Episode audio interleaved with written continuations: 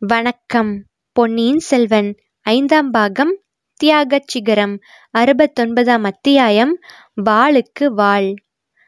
பழுவேட்டரையர் சம்புவரையர் கோஷ்டி தஞ்சை கோட்டை வாசலை அணுகியபோது கடலும் கடலும் மோதிக்கொள்வது போல் இருந்தது. சோழ நாட்டு தனாதிகாரி இறைவதிக்கும் தேவர் முப்பத்தாறு போர்க்களங்களில் அறுபத்தி நாலு விழுப்புண் பெற்ற வீராதி வீரர் பெரிய பழுவேட்டரையர் விஜயமாகிறார். என்பது போன்ற விருதுகளை ஒவ்வொரு சிற்றரசருக்காகவும் கட்டியங்கூறுவர் கர்ஜித்து முழங்கினார்கள். அவ்விதமே கொடும்பாளூர் வேளார் திருக்கோவலூர் மலையமான் முதலியோருக்கும் விருதுகள் முழங்கப்பட்டன. இடையிடையே முரசங்களும் சங்கங்களும் முழங்கின. கோட்டை சுவர்கள் எதிரொலி செய்தன. கோட்டை வாசலில் நின்ற சேனாதிபதி பெரிய வேளார் மலையமான் முதன் மந்திரி முதலியோர் கீழே நின்று கொண்டிருந்தபடியால் பழுவேட்டரையர்களும் தத்தம் வாகனங்கள் மீதிருந்து இறங்க வேண்டியதாயிற்று. தங்களை வாகனங்களிலிருந்து இறங்கச் செய்து கோட்டைக்குள் நடத்தி அழைத்து போவதற்காகவே அவ்வாறு சேனாதிபதி முதலியவர்கள் வரவேற்கும் பாவனையில் கோட்டை வாசலில் நின்றதாக சின்ன பழுவேட்டரையர் எண்ணினார். அவ்வாறே மற்றவர்களிடமும் கூறினார். சேனாதிபதி கோஷ்டியாருடன் பேசும் பொறுப்பை தம்மிடமே விட்டுவிடும்படி கேட்டுக்கொண்டார். பெரிய வேளாரும் மற்றவர்களும் வருகிறவர்களுடன் சிறிது நேரம் பேச வேண்டி இருக்கலாம் என்று எதிர்பார்த்தார்கள். ஆகையால் கோட்டை வாசலை மறித்து நில்லாமல் சற்று அப்பாலிருந்த கொடிமரத்து மைதானத்தில் நின்று கொண்டிருந்தார்கள். சிற்றரசர்கள் வாகனங்களிலிருந்து அவர்களை அணுகி வந்ததும் சேனாதிபதி பெரிய வேளார் வருக வருக. சோழ ராஜ்யத்தை தாங்கி நிற்கும் அஷ்டதிக்கு கஜங்களை ஒத்த சிற்றரசர்களே வருக. உங்கள் வரவினால் சோழ ராஜ்யத்துக்கும் சோழ குலத்துக்கும் நன்மை உண்டாகுக என்றார். உடனே சின்ன பழுவேட்டரையர் ஆமையா எங்கள் வருகையினால் சோழ ராஜ்யத்துக்கு நன்மை உண்டாகுக. அதுபோலவே தங்கள் போகையினாலும் நன்மை விளைக என்றதும் பெரிய வேளாரின் கண்கள் சிவந்தன. ஐயா சோழ ராஜ்யத்தின் செழிப்புக்காகவும் சோழ குலத்தின் புகழுக்காகவும் நானா திசைகளிலும் போவதுதான் கொடும்பாளூர் வேளார் குலத்தின் வழக்கம். என் அருமை சகோதரன் பராந்தகன் சிறிய வேளான் ஈழத்து போர்க்களத்தில் உயிர் நீத்ததை உலகமெல்லாம் அறியும். நானும் சில நாளுக்கு முன்பு வரை ஈழ நாட்டிலேதான் இருந்தேன். குண்டு சட்டியில் குதிரையோட்டும் கலையை எங்கள் குலத்தார் அறியார்கள். கோட்டை சுவர்களுக்குள்ளே பத்திரமாக இருந்து கொண்டு அரண்மனை அந்தப்புறங்களையும் பொக்கிஷ நிலவரைகளையும் காத்து கொண்டிருக்கும் வழக்கத்தையும் நாங்கள் அறியோம். உங்கள் வருகையினாலும் என்னுடைய போகையினாலும் சோழகுலம் நன்மையுறுவது உறுதியானால் பின்னர் ஒரு கணமும் இங்கு நிற்க மாட்டேன். என்று பெரிய வேளார் கர்ஜித்தார். இச்சமயம் முதன் மந்திரி அனிருத்தர் தலையிட்டு மன்னர் குல தோன்றல்களே உங்கள் எல்லோருடைய வரவும் சோழ நாட்டிற்கு நன்மையை தரும் என்பதில் ஐயம் என்ன? நீங்கள் ஒவ்வொருவருமே சோழ ராஜ்யத்தின் மேன்மை கருதி தலைமுறை தலைமுறையாக பாடுபட்டவர்கள். சோழ குலத்துக்கு உயிரை கொடுத்தவர்கள் உங்கள் ஒவ்வொருவருடைய பரம்பரையிலும் உண்டு. இப்போதும் இனி எப்போதும் சோழ நாட்டுக்கு உங்கள் கூட்டுறவும் சேவையும் தேவையாயிருக்கும். இதனாலேயே பராந்தக சுந்தரச்சுழ சக்கரவர்த்தி உங்களுக்குள் நேர்ந்துள்ள வேற்றுமையை குறித்து வருந்துகிறார். தமது அருமை புதல்வர் வீரபாண்டியன் தலை கொண்ட வீராதி வீரர் ஆதித்த கரிகாலர் அகால மரணமடைந்த பெருந்துயரத்தையும் மறந்து உங்களை எல்லாம் ஒருமிக்க அழைத்திருக்கிறார். பட்டத்து உரிமை பற்றியும் மற்ற எல்லா பிரச்சனைகளை பற்றியும் சக்கரவர்த்தியின் முன்னிலையில் சமாதானமாக பேசி முடிவு செய்து கொள்ளலாம். மன்னர் பெருமக்களே உங்களை எல்லாம் பெரிதும் வேண்டிக் கொள்கிறேன். மூத்த புதல்வரை பறிகொடுத்த துயரத்தில் ஆழ்ந்திருக்கும் சக்கரவர்த்தியின் உள்ளத்தை உங்கள் பூசல்களினால் புண்படுத்தாதீர்கள் என்று கேட்டுக்கொண்டார் இந்த வார்த்தைகள் அங்கே கூடியிருந்த எல்லாருடைய மனத்திலும் தைத்தன. தங்களுடைய சொந்த கோபதாபங்களை எல்லாம் வெளிப்படுத்திக் கொள்வதற்கு இது தக்க சமயமல்ல என்பதை உணர்ந்தார்கள். உடனே சின்ன பழுவேட்டரையர் முதன் மந்திரி சக்கரவர்த்தியின் விருப்பத்தின்படி நாங்கள் நடந்து கொள்ள சித்தமாயிருக்கிறோம். சக்கரவர்த்தியின் தரிசனம் எங்களுக்கு எப்போது கிடைக்கும்? இன்று இரவே பார்க்க முடியுமா? சக்கரவர்த்தியின் விருப்பத்தை அவருடைய வாய்மொழியாக நேரில் தெரிந்து கொள்ள விரும்புகிறோம் என்றார். தளபதி தங்கள் விருப்பம் நியாயமான விருப்பம்தான்.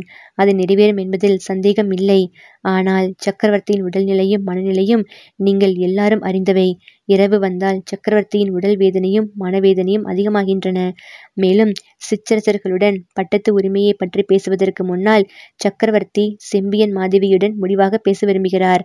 அவருடைய மனத்தை மாற்ற ஒரு கடைசி முயற்சி செய்து விரும்புகிறார். எதன் பொருட்டு என்பது உங்களுக்கு தெரியும். ஆகையால் நாளை பகல் முடிவதற்குள்ளே சக்கரவர்த்தி உங்களை எல்லாம் அழைப்பார். இன்று இரவு நீங்கள் எல்லாரும் கோட்டைக்குள் வந்து அவரவர்களுடைய அரண்மனையில் நிம்மதியாக இருக்க வேண்டும் என்று விரும்புகிறார். கோட்டைக்குள் அரண்மனை இல்லாதவர்களுக்கு வேண்டிய ஜாகி வசதிகள் செய்து கொடுக்கும்படி பெரிய விழாருக்கு கட்டளையிட்டிருக்கிறார். மறுபடியும் சின்ன பழுவேட்டரையர் குறுக்கிட்டு முதன் மந்திரி எங்களுக்கு ஜாகி வசதிகள் தேவையில்லை.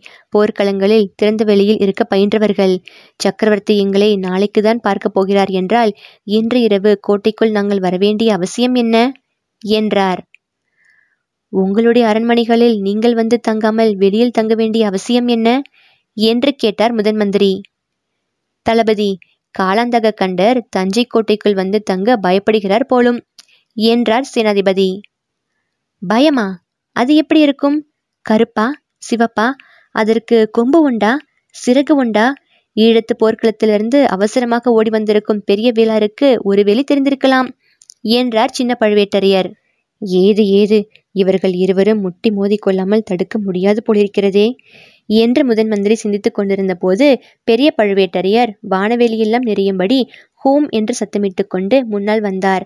அவரை எல்லாரும் மிகுந்த மரியாதையுடன் கவனித்தார்கள். தம்பி கொடும்பாளூர் வேளார் பாரிவள்ளலின் வம்சத்தில் வந்தவர்.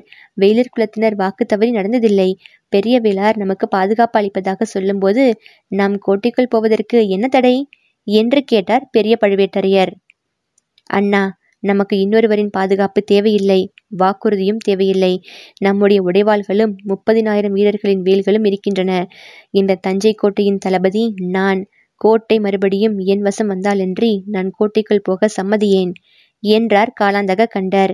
சேனாதிபதி வேளார் பெரிய பழுவேட்டரையரை பார்த்து ஐயா சக்கரவர்த்தி கட்டளை பிறப்பித்தால் அவ்வாறே செய்ய சித்தமாயுள்ளேன் என்றார். சக்கரவர்த்தியின் கட்டளையின் பேரிலா கோட்டையை இவர் கைப்பற்றினார்? என்று கேட்டார் சின்ன பழுவேட்டரையர். இல்லை வாளின் பலத்தை கொண்டு இந்த கோட்டையை கைப்பற்றினேன் என்றார் பெரிய வேளார். வாளின் பலங்கொண்டு திரும்ப கைப்பற்றுவேன் இப்போதே சோதித்து பார்க்கலாம் என்று சின்ன பழுவேட்டரையர் சொல்லிக்கொண்டே கத்தியின் பிடியில் கையை வைத்தார்.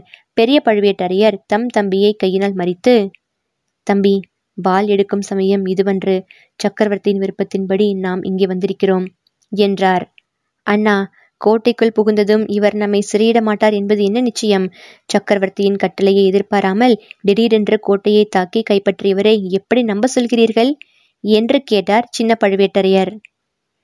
இவரை நம்பித்தானே நம்முடைய பெண்டு பிள்ளைகளை இந்த கோட்டையில் விட்டுவிட்டு நீ வெளியேறினாய்? இளவரசர் மதுராந்தகரையும் விட்டுவிட்டு கிளம்பினாய்? என்றார் பெரியவர். அது தவறோ என்று இப்போது சந்தேகப்படுகிறேன். மதுராந்தகருக்கு மட்டும் ஒரு சிறு தீங்கு நேர்ந்திருக்கட்டும்.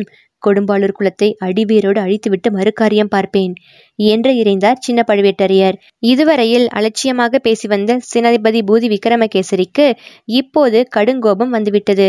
அந்த இடத்தில் ஒரு பெரிய விபரீதமான மோதல் அடுத்த கணமே ஏற்பட்டிருக்க கூடும். நல்ல வேளையாக அந்த சமயத்தில் கோட்டை வாசலில் ஏதோ கலகலப்பு ஏற்பட்டது. எல்லாருடைய கவனமும் அங்கே சென்றது. சற்று முன்னால் முதன் மந்திரி அனிருத்தர் தம்மை சமிக்ஞையினால் அழைத்த ஆழ்வார்க்கடியானிடம் சென்றிருந்தார். அவன் ஏதோ அவரிடம் ரகசிய செய்தி கூறினான். அதை கேட்டுவிட்டு அவர் பழுவேட்டரையர்களும் பெரிய விழாரும் நின்ற இடத்தை அணுகி வந்தார். வரும்போது சின்ன பழுவேட்டரையர் மதுராந்தக தேவரை பற்றி கூறிய வார்த்தைகள் அவர் காதில் விழுந்தன. தளபதி இளவரசர் மதுராந்தகரை பற்றி என்ன கவலை? அவருக்கு யாராலும் எவ்வித தீங்கும் நேரிடாது. சற்று முன்னால் கூட மதுராந்தகத்தேவரும் அவருடைய அன்னை செம்பியன் மாதேவியும் கோட்டைக்கு வெளியே சென்றார்கள். திருக்கோயிலுக்கு புஷ்ப கைங்கரியம் செய்யும் சேர்ந்த நமுதனை பார்க்க போயிருந்தார்கள். என்று முதன் மந்திரி கூறுவதற்குள் காலாந்தக கண்டர் குறுக்கிட்டார். ஆமாம் தாயும் மகனும் கோட்டைக்கு வெளியே வந்தார்கள். ஆனால் தாய் மட்டும்தான் கோட்டைக்குள் திரும்பி சென்றார். என்றார் சின்ன பழுவேட்டரையர். ஆஹா அது உங்களுக்கு எப்படி தெரிந்தது? என்றார் முதன் மந்திரி. முதன் மந்திரி உங்களிடம் மட்டும்தான் கெட்டிக்கார ஒற்றர்கள் உண்டு என்று நினைத்தார்களா? வெளியே வந்த மதுராந்தகத்தேவர் திரும்ப கோட்டைக்குள்ளே போகவில்லை. அதன் காரணத்தை நான் அறிய வேண்டும்.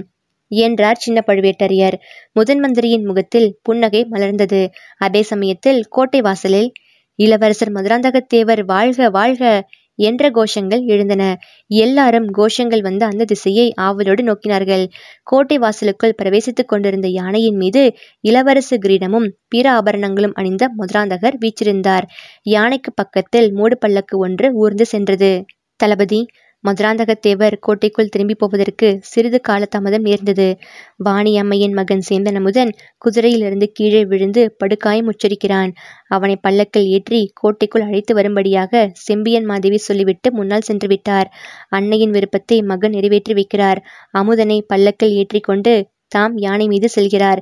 விரைவிலே மகுடாபிஷேகம் நடக்கும்போது பட்டத்து யானை மீது ஊர்வலம் வரவேண்டி இருக்குமல்லவா அதற்கு இப்போதே ஒத்திகை செய்து கொள்கிறார். என்றார் முதன் மந்திரி அனிருத்தர்.